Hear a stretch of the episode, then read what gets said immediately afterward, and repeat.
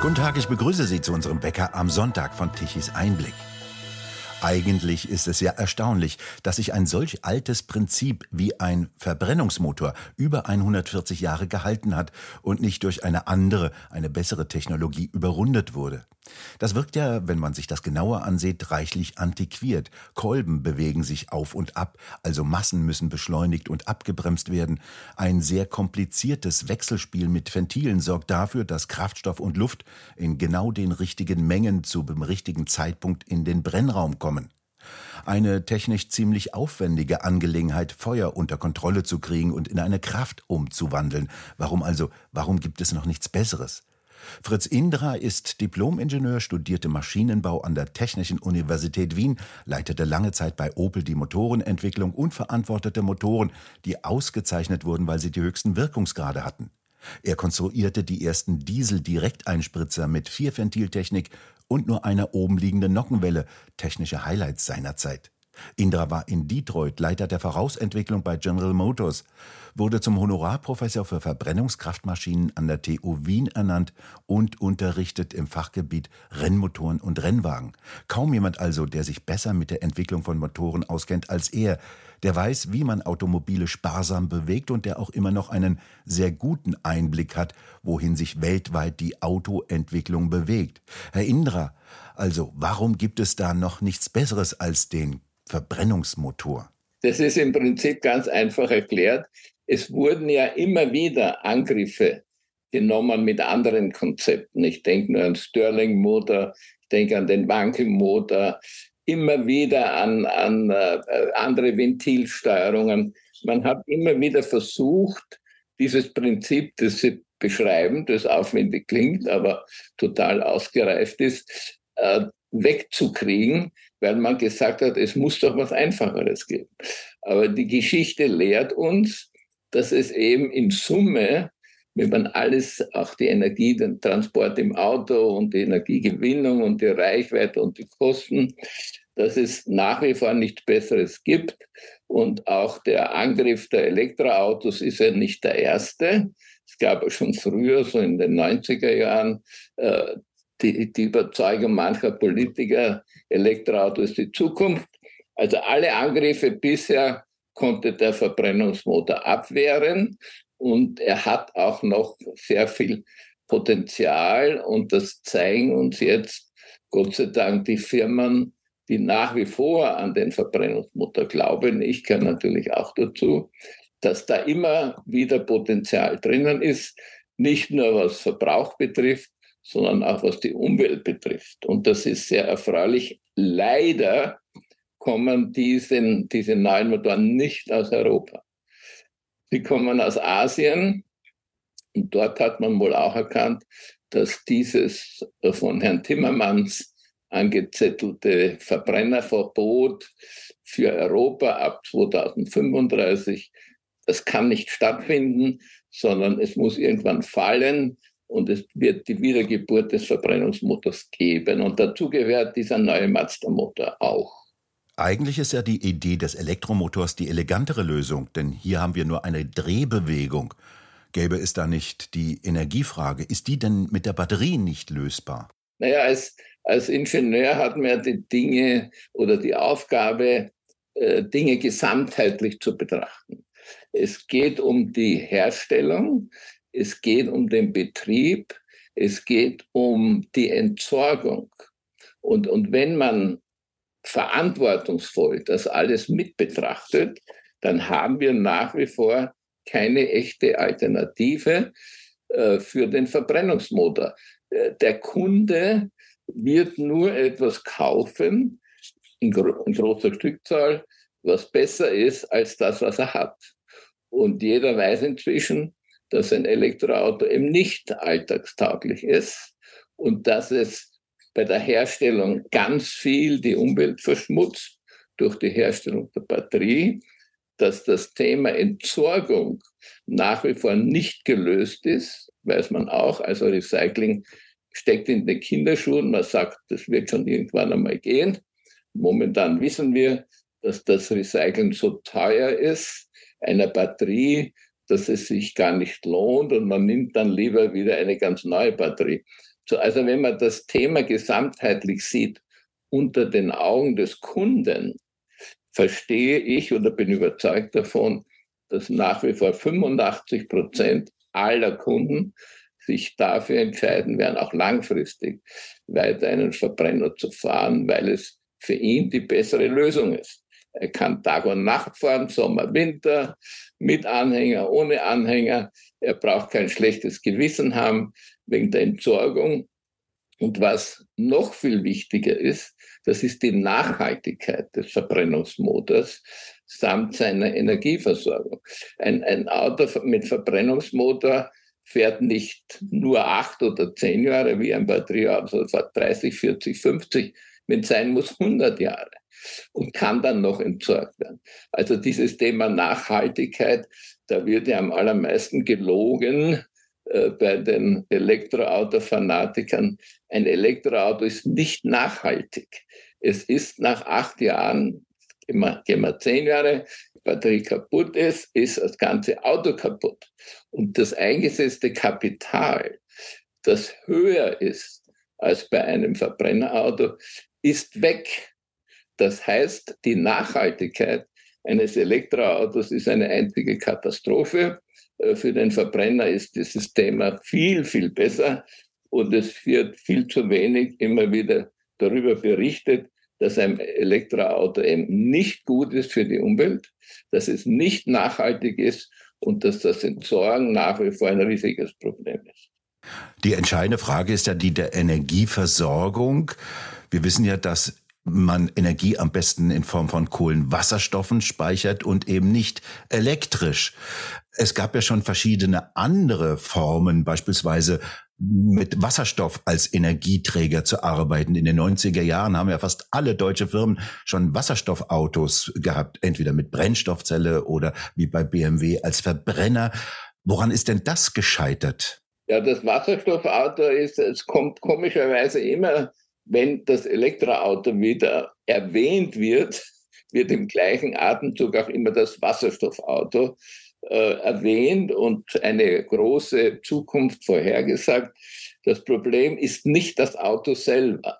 Das Auto mit Wasserstoff, auch mit Verbrennungsmotor. Es ist ein Riesenvorteil, dass der Verbrennungsmotor mit ganz verschiedenen, vielen Kraftstoffen betrieben werden. Gasförmig, flüssig, Benzin, Diesel, Wasserstoff, Ethanol, Methanol. So, aber wenn wir es eben gesamtheitlich sehen, dann ist äh, das immer wieder ein Riesenkompromiss. Und beim Wasserstoffauto haben wir das Riesenproblem der Tankstelle. Die Tankstelle kann heute eine normale, kann sagen wir, in drei Minuten ein Auto abfertigen, ein Verbrenner, und der fährt dann wieder, Beispiel Mazda, mit 58 Liter fahren die über 1000 Kilometer. So, und das Tankstellensystem funktioniert nicht, weil in diesen PKWs dann so Kraftstoff, äh, sind so Flaschen mitgeführt werden mit 800 Bar. Es ist ein unglaublicher Druck, äh, aufgeladen werden müssen an der Tankstelle. So, das heißt, die Tankstelle hat hinter, hinter dem Areal riesige Wasserstoffbehälter. Da ist vielleicht drinnen der Wasserstoff mit 50 Bar. Aber es muss an der Tankstelle, diese 50 Bar müssen auf 800 Bar verdichtet werden, bevor sie dann in den Tank des Autos hineinkommen. Dabei weiß jedes Kind, wenn man was verdichtet, wird heiß. In dieser Prozedur muss dreimal rückgekühlt werden. Also nach jeder Stufe muss wieder rückgekühlt werden. Und wenn man dann endlich auf 800 Bar sind, dazu braucht man riesige Kolbenkompressoren, dann muss das Ganze noch einmal auf minus 40 Grad abgekühlt werden, weil sonst geht dieser verdammte Wasserstoff nicht in diese Tanks hinein. Und das ist für eine Tankstelle, die Taktzeiten von drei Minuten für einen Verbrenner gewöhnt völlig unakzeptabel. Diese Tankstelle müsste zehnmal so groß sein, sie braucht wahrscheinlich hundertmal so viel Platz, weil so riesige äh, Wasserstoffbehälter dann hinter der Tankstelle gelagert werden müssen. Also das Wasserstoffauto scheitert an dem Problem des Nachtankens Und beim, beim LKW ist es vielleicht ein bisschen einfacher. Da kann man mit, vielleicht nur mit 400 Bar arbeiten, weil ein LKW mehr Platz hat für diese Flaschen. Im PKW sind da 800 Bar notwendig, damit nicht zu viel Raum weggenommen wird vom Auto. Und das ist ja auch jetzt immer wieder beim Verbrenner ein Riesenvorteil, dass da eben äh, wenig Raum benutzt wird. Wir brauchen ja nur einen Tank, so mit sagen wir 60 Liter. Und es nimmt dann wenig weg vom, vom Kofferraum oder vom Raum, wo die Leute sitzen. Ein Batterieauto hat da immer ein Problem, weil irgendwo muss jetzt die Batterie hin. Und schwer ist sie auch noch fürchterlich. Also wenn wir, wenn wir noch einmal den Vergleich machen, Elektroauto, Verbrenner, haben wir auch einen riesen Gewichtsunterschied. Das heißt, ein Elektroauto führt immer viel mehr Gewicht mit sich rum, macht dadurch natürlich auch mehr Reifenabtrieb. Und hohes Gewicht ist für nichts gut. Und einen Verbrennerauto kann man immer viel leichter konstruieren und produzieren als ein Elektroauto. Ist es beim Wasserstoff nicht gefährlich, den auf solch extrem hohe Drücke verdichtet im Auto mitzuführen?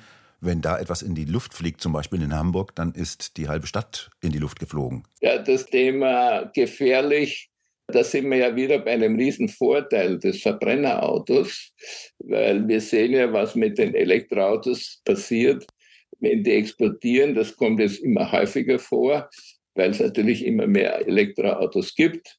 Damit kann man ganze Schiffe versenken.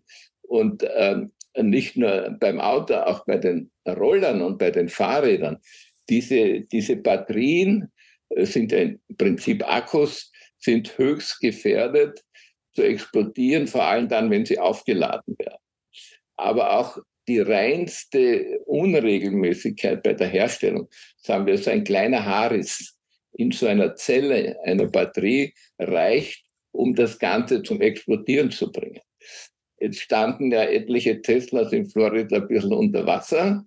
Das heißt, die Batterie, wenn da irgendwas hineinkommt, dann ist vorprogrammiert, dass dieses Auto irgendwann einmal explodiert und die Fahrer sind alle aufgerufen, mit ihren Autos nicht mehr in Parkhäuser hinein, hineinzufahren, weil wenn einmal in einem großen Parkhaus einmal so ein Auto richtig explodiert, gibt ja nach wie vor Parkhäuser, die verbieten ja überhaupt die Einfahrt für Elektroautos sinnvollerweise. Und beim Wasserstoff ist es natürlich genauso gefährlich. Da muss man auch aufpassen, weil die kleinste, das kleinste Leck und Wasserstoff ist ja wahnsinnig leichtflüchtig. Und deswegen kann man auch normale Leitungen, wo man zum Beispiel Erdgas transportiert, gar nicht für Wasserstoff nutzen, weil dabei dieses, dieser Wasserstoff einfach verschwindet.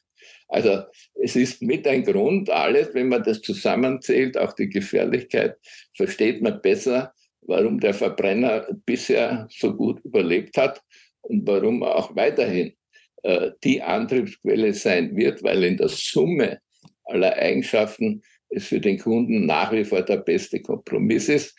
Und ich sehe und viele Mitstreiter mit mir sehen keine Alternative. Das muss man sich mal vorstellen, welche Drücke das sind, die in diesen spezialkohlefasergestärkten Kraftstoffbehältern für Wasserstoff herrschen. 800 Bar.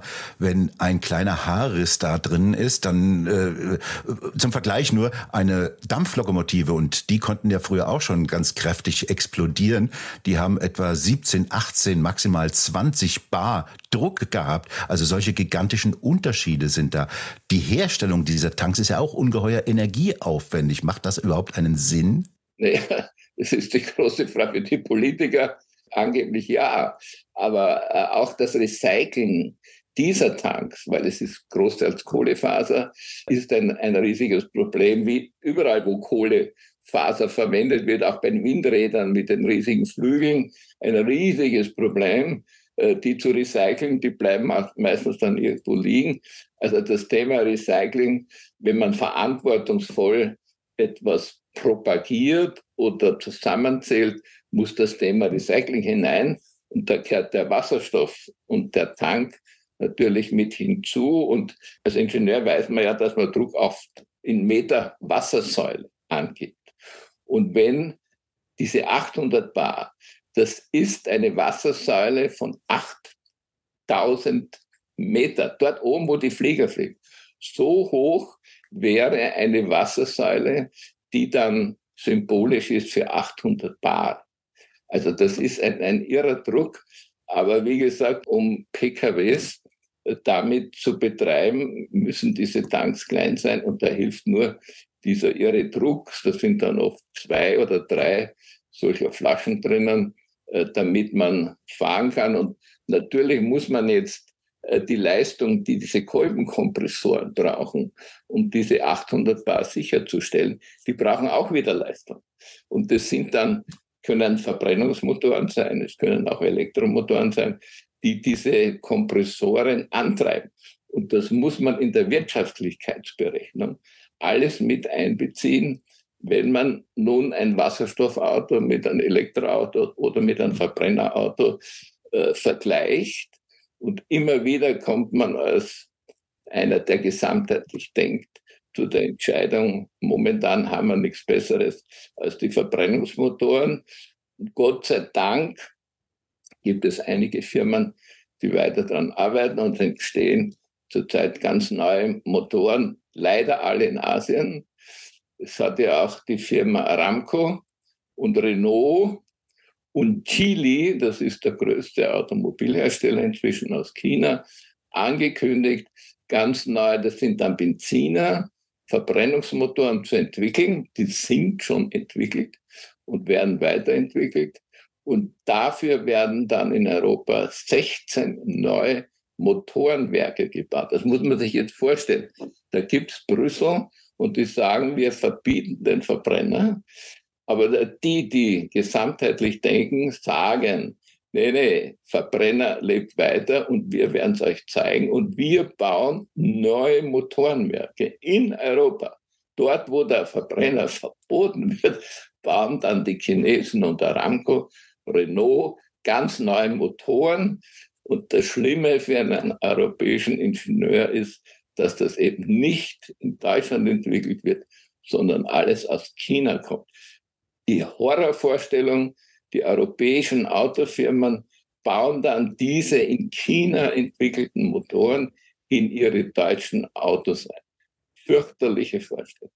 Also ich, ich hoffe, dass möglichst bald ein Umdenken einsetzt, auch bei den typischen äh, deutschen Autofirmen, sich ganz stark wieder mit dem Verbrenner zu beschäftigen und dann wieder so gut zu sein, wie die neuen Verbrennungsmotoren, die in Asien entwickelt werden.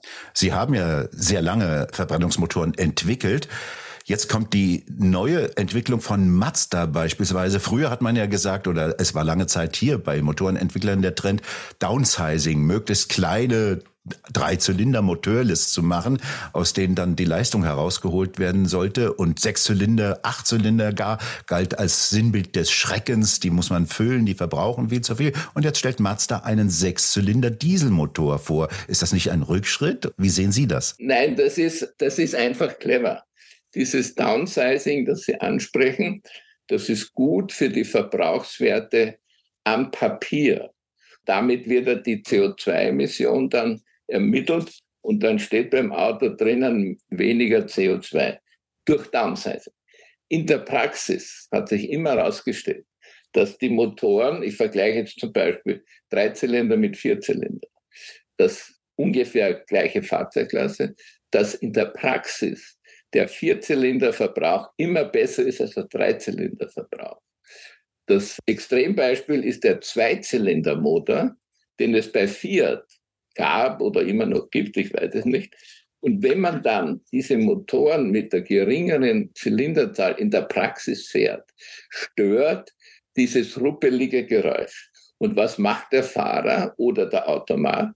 Er fährt automatisch den Motor in höheren Drehzahlen.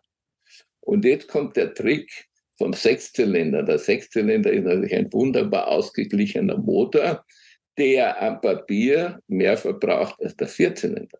Aber in der Praxis kann man jetzt diesen Motor aufgrund der fantastischen Laufruhe mit viel niedrigeren Drehzahl fahren und diese Rechnung geht in Summe auf, dass dann, obwohl der relativ große Hubraum und die hohe Zylinderzahl, das der richtige Weg ist in die Zukunft. Und als, als Ingenieur kann man natürlich tolle Motoren entwickeln, aber wir müssen ihn so entwickeln, dass der Kunde dann automatisch in dem Bereich fährt, wo der Motor am effizientesten arbeitet. Und dass du da dann bei einem Vierzylinder statt einem Drei- oder Zweizylinder mit niedrigerer Drehzahl als der Motor mit der kleineren Zylinderzahl. Und ein Sechszylinder ist das Highlight da überhaupt.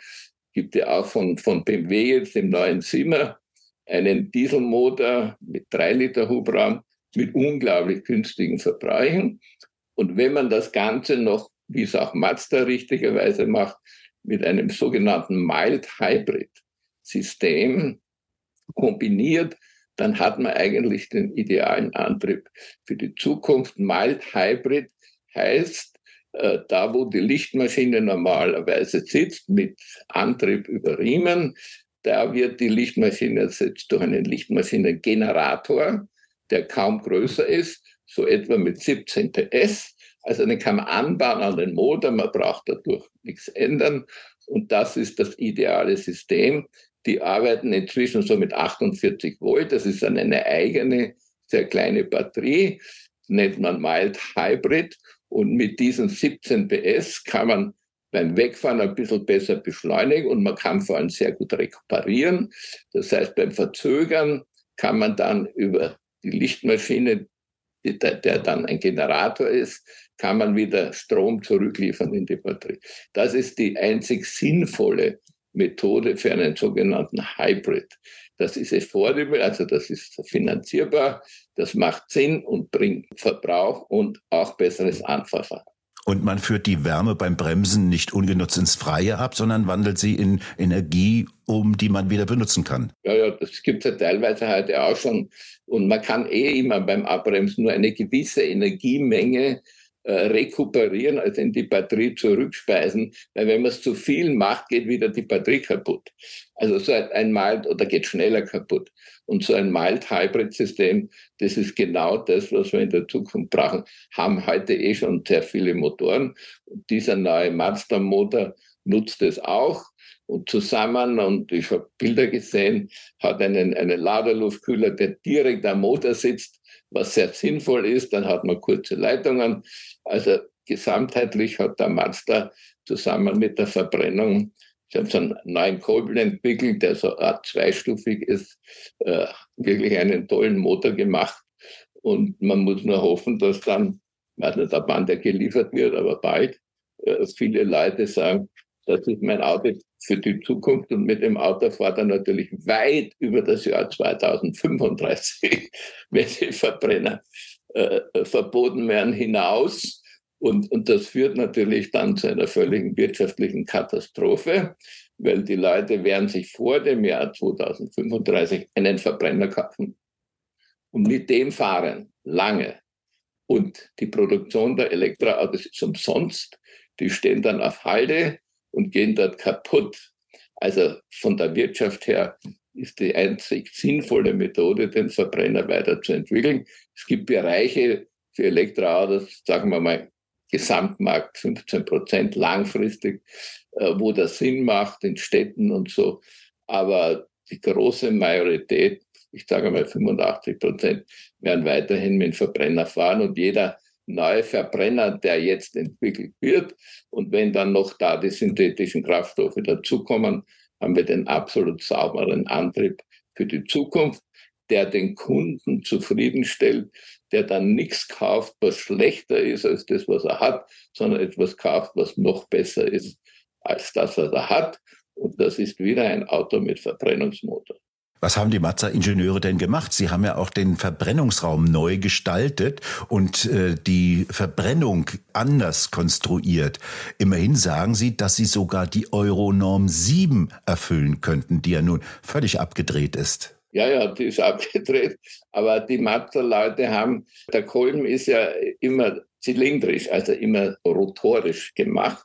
Aber sie haben in, in den Außenkanten so eine Doppelstufe drinnen und sie spritzen zweimal ein, bevor dann wirklich die selbst ist ein Dieselmotor, das heißt die Zündung erfolgt von selber durch die hohe Kompression und dadurch können sie sehr mager fahren und das ist wieder gut für die Abgase.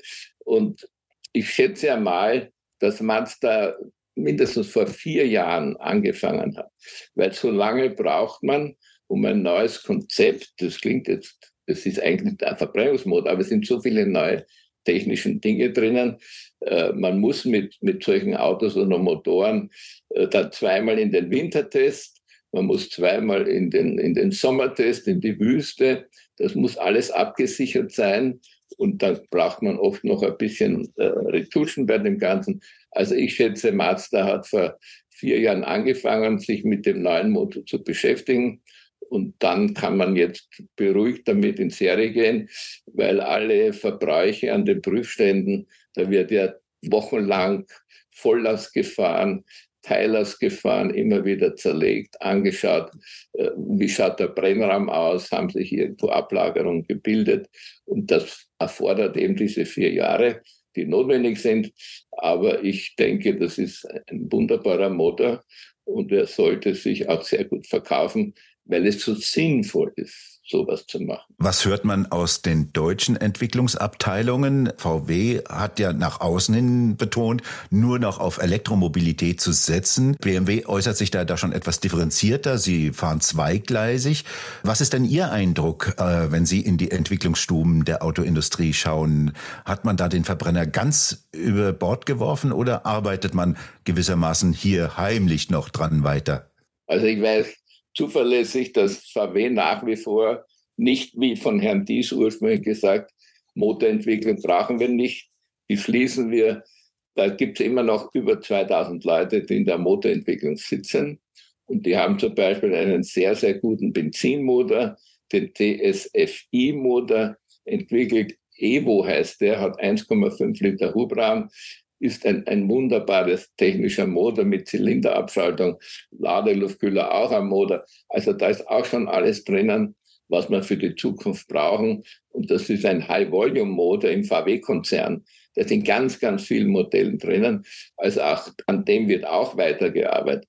Also im Grunde hat jede Firma so einen, man nennt es so gerne einen Plan B, äh, wo sie sagen, könnte ja sein, es wird natürlich auch sein, dass es den Verbrenner doch viel länger gibt, als die Politik sich das wünscht oder sich einbildet, dass man das machen muss, ihn zu verbieten, was ein völliger Unsinn ist, was nicht gut ist für die Wirtschaft und für die Umwelt schon gar nicht. Und deswegen arbeiten viele Firmen nach wie vor am Verbrenner. Gibt ja auch viele Connection, denken wir nur an Mercedes und Chile. Also die Chinesen, die sind schon, ich weiß nicht mit wie viel Prozent überhaupt an Mercedes beteiligt. Und wer hat neulich gesagt, Mercedes hat 2000 Ingenieure jetzt nach China geschickt. Das muss man sich auf die Zunge zergehen lassen. Jetzt, jetzt kommen nicht mehr die Chinesen nach Europa, um zu lernen, wie man Verbrennungsmotoren macht oder Autos macht, sondern wir schicken aus diesem hochentwickelten Europa Leute nach China, um dort zu schauen, was machen die dann? Also es ist eigentlich unvorstellbar, äh, was das für ein Erdrutsch ist, den die EU da ausgelöst hat, indem sie sagt, na, Verbrenner gibt es ab 35 in Europa nicht mehr. Die werden sich noch schwer wundern und der Herr Timmermans, den gibt es ja jetzt nicht mehr in, in Brüssel und ich hoffe, dass die Nachfolger da langsam die Vernunft einkehrt und, und vor allem von der wirtschaftlichen Seite. Da gibt es ja auch den Herr Breton, der ist für die wirtschaftliche Seite zuständig, dass der sich einmal durchsetzt und sagt, ihr könnt doch nicht einfach eine so etablierte Technik wie den Verbrennungsmotor verbieten. Man könnte das machen, wenn man eine wirklich bessere Alternative hat. Dann wird es auch jeder einsehen, sogar ich wird es einsehen. Aber die gibt es eben nicht, diese Alternative. Und deswegen muss man darauf reagieren und noch weit vor 2035 dieses Verbot wieder aufheben. Das heißt, wir haben dann wieder diese Technologieoffenheit. Und nur damit kann man überhaupt die Wirtschaft weiterbringen oder den Verbrennungsmotor. Nur wenn man Technologie offen ist. Paradoxe ist, die Chinesen sind ich sage ausdrücklich auf diesem Gebiet, total technologieoffen. Die Chinesen erlauben alles. Elektro, Wasserstoff, Batteriewechseldinger, alles wird in China entwickelt. Und Europa sagt nur mehr Verbrennungsmotor. Das nennt man reine Planwirtschaft, die man ja eigentlich aus China erwarten würde. Nein, in Europa haben wir auf diesem Thema eine reine Planwirtschaft.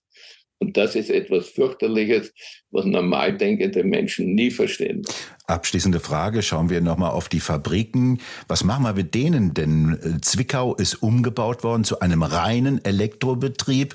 In Emden, äh, ich glaube, da laufen noch ein paar Verbrenner vom äh, Band. Was machen wir denn mit den Fabriken? Droht uns da so etwas wie Detroit? Ich glaube viele dieser Geschichten nicht, weil nach wie vor produzieren die klassischen Autofirmen etwa 90 Prozent Verbrennungsmotor und nur 10 Prozent, sagen wir von Daimler oder was ich, BMW, nur 10 Prozent in Elektromotor. Das heißt, das große Geld, und die Firmen verdienen alle gutes Geld, die werden nicht mit dem Elektro oder der Batterie verdienen. Im Gegenteil, das ist Verlustgeschäft, sondern die werden verdient mit den Fahrzeugen, die einen Verbrennungsmotor haben. Und, und dieses Umbauen von Werken, irgendwo hat es eh schon geheißen, da wird jetzt Kurzarbeit gemacht in irgendeinem VW-Werk, das nur Elektroautos baut. Diese Elektroautos bleiben über. Und es ist dann ganz, ganz schlimm, wenn zu viel produziert wurde, weil das für die Umwelt eine Katastrophe ist. Äh, die stellt man dann, in China stehen ja auch zigtausende Elektroautos auf Halde. Und, und wenn das da ein Elektroauto mal ein, zwei Jahre, Verbrenner kann man fünf Jahre auf Halde stellen und verkaufen. Tut man Benzin rein und startet an. Ein Elektroauto geht beim Stehen von selber kaputt, weil diese Batterie ein chemischer Prozess ist. Und je nach Temperatur, wo abgestellt wird, geht es mehr oder weniger schnell. Es sagen auch die Firmen, die Elektroautos bauen und verkaufen, bitte stellt eure Elektroautos nicht in die pralle Sonne. Diese Batterie geht umso schneller kaputt von selber, je heißer die Temperatur ist. Und das sind alles unglaubliche Nachteile. Wenn, wenn, ein, wenn ein Verbrennerauto in der Sonne steht, ärgert man sich fürchterlich beim Einsteigen, weil es so heiß ist. Es fährt, es hat nichts verloren an Energie und es funktioniert. Und beim Batterieauto gibt es, abgesehen von der Sicherheit, die wir eh schon besprochen haben, so viele offene Fragen. Für mich ist das Thema Recycling und Nachhaltigkeit sind die Hauptthemen und die sind alle nicht gelöst. Und trotzdem glauben immer noch viele Leute, dass das die Zukunft ist. Aber dem kann man sich nicht anschließen. Herr Indra, ich bedanke mich ganz herzlich für das Gespräch. Bitte, hat Spaß gemacht und wir dürfen nicht aufhören, die Leute, egal mit welchem Medium, darüber aufzuklären, wo die Zukunft sein wird. Und zwar aus wirtschaftlicher Sicht und aus Sicht der Umwelt. Und das kann nicht das Elektroauto sein. Vielen Dank fürs Gespräch auch. Und bei Ihnen bedanken wir uns fürs Zuhören. Schön wäre es, wenn Sie uns weiterempfehlen. Weitere aktuelle Nachrichten lesen Sie regelmäßig auf der Webseite tichiseinblick.de und wir hören uns morgen wieder, wenn Sie mögen.